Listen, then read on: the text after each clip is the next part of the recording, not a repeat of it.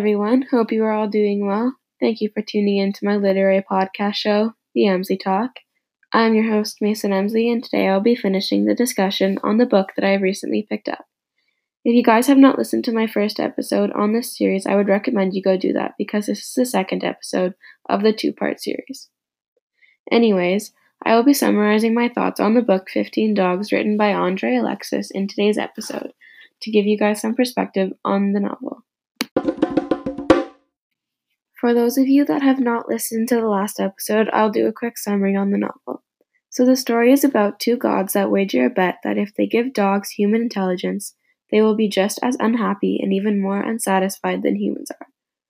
Apollo, one of the gods, takes a side for this bet, and Hermes, the, the other god, goes against it, saying that humans are creative and intelligent and dogs will be happy to have this intelligence. The two brothers give human intelligence to a pack of 15 dogs and decide that the loser of this bet has to do two years of servitude to the other. The passage I'm about to read off to you all takes place at the end of the novel, so there will be spoilers. The last part of the novel is following the only dog of the 15 that is left, Prince. Apollo is getting angry that he may lose the bet because of a pet, so he makes Prince suffer by making him go blind and deaf to ensure that he dies unhappy. Prior to this, however, Prince had a fulfilled life with people that he loved and whom loved him back. So, from the passage, you guys will see, or you'll hear, who has won the bet. Prince was not one to lose hope, but now hope abandoned him. He was alone in endless gray silence, his sense of smell and balance the only acute senses left to him. Now and then he would be picked up by one of the men and put somewhere. This was the most disconcerting thing of all Without warning, he would be at someone's mercy, in someone's arms. It helped that he could recognize the men by their smell, but it did not help much.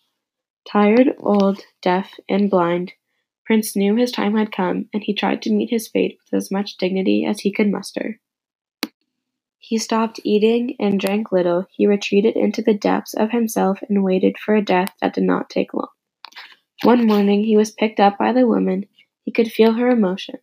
They were going somewhere, but Prince was too weak to mind. Outside he felt the air on his muzzle. The lake came to him, its presence like a long forgotten dream. It was a consolation. Then they were traveling in a car, a sensation that reminded him of Kim, and that too was consoling. And Prince allowed himself to be consoled, his mood little influenced by the smells of the veterinary clinic. Though he knew this, the smell of soap, chemicals, and other animals was almost certainly the end. One would have said, just before Prince died, that Apollo had won his bet, that none of the dogs died ha- had died happy, that they had died as miserably or more so than humans did. Lying quietly on a metal table, too tired to object, Prince was despondent about the loss of his language. But then, as those around him went about the busyness of killing, one of his last poems returned to him. He heard it in his mind as if someone were reciting it, almost as if it were not his at all. At that exact moment it struck him again how beautiful his language is. Certainly, if he was the last of his pack, it was sad that no creature alive knew it, but how wonderful that he, unexceptional though he had been, had been allowed to know it as deeply as he had. He had not explored all of its depths, but he had seen them, and so it occurred to Prince that he had been given a great gift. More, it was a gift that could not be destroyed. Somewhere within some other being, his beautiful language existed as a possibility, perhaps as a seed. It would flower again. He was certain of it, and the certainty was wonderful. And so, against all exceptions, Prince's spirit soared. In a word, he was happy as death came for him at last. As Prince lay dying, Apollo and Hermes were once again at the Wheat Sheaf Tavern. Speaking of the dog, Apollo said, All right, I concede. The creature dies happy. It's all been very instructive. No, no, said Hermes. Two years of servitude. That will be instructive. You do remember that you owed me ten, don't you? This just brings it down a little. My luck's changed, said Hermes. I can feel it. You're right about being about it being luck, said Apollo and he protested theatrically that the wager had been unfair. His protests were not serious, however. Yes, it annoyed him that he had been cruel to one of his own, that a poet should be the reason for this loss to his brother. But really, it was a matter of pure chance who died happy and who did not, which is why, of course, he and Hermes had bet on the outcome in the first place. I chose to read that passage because it basically summarizes the book and how, even though it's a pretty interesting topic, the novel is kind of pointless because it's just about two brothers that make a bet. And the book even goes on with Apollo wondering what cats would do with human intelligence or what humans would do if they had the intelligence of the gods.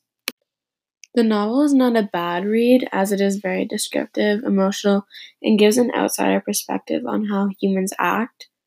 I just don't think the book is for everyone.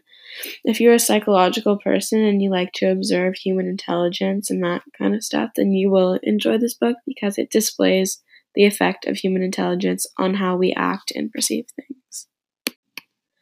Although the book was not my favorite, and I don't think I'll be reaching for this again just because some of the parts were dragged on and some actions the dogs would take towards certain situations were repetitive, the book did give me a new perspective on how humans all have the same intelligence, and with that, we act similar, but will most of the time interpret things differently.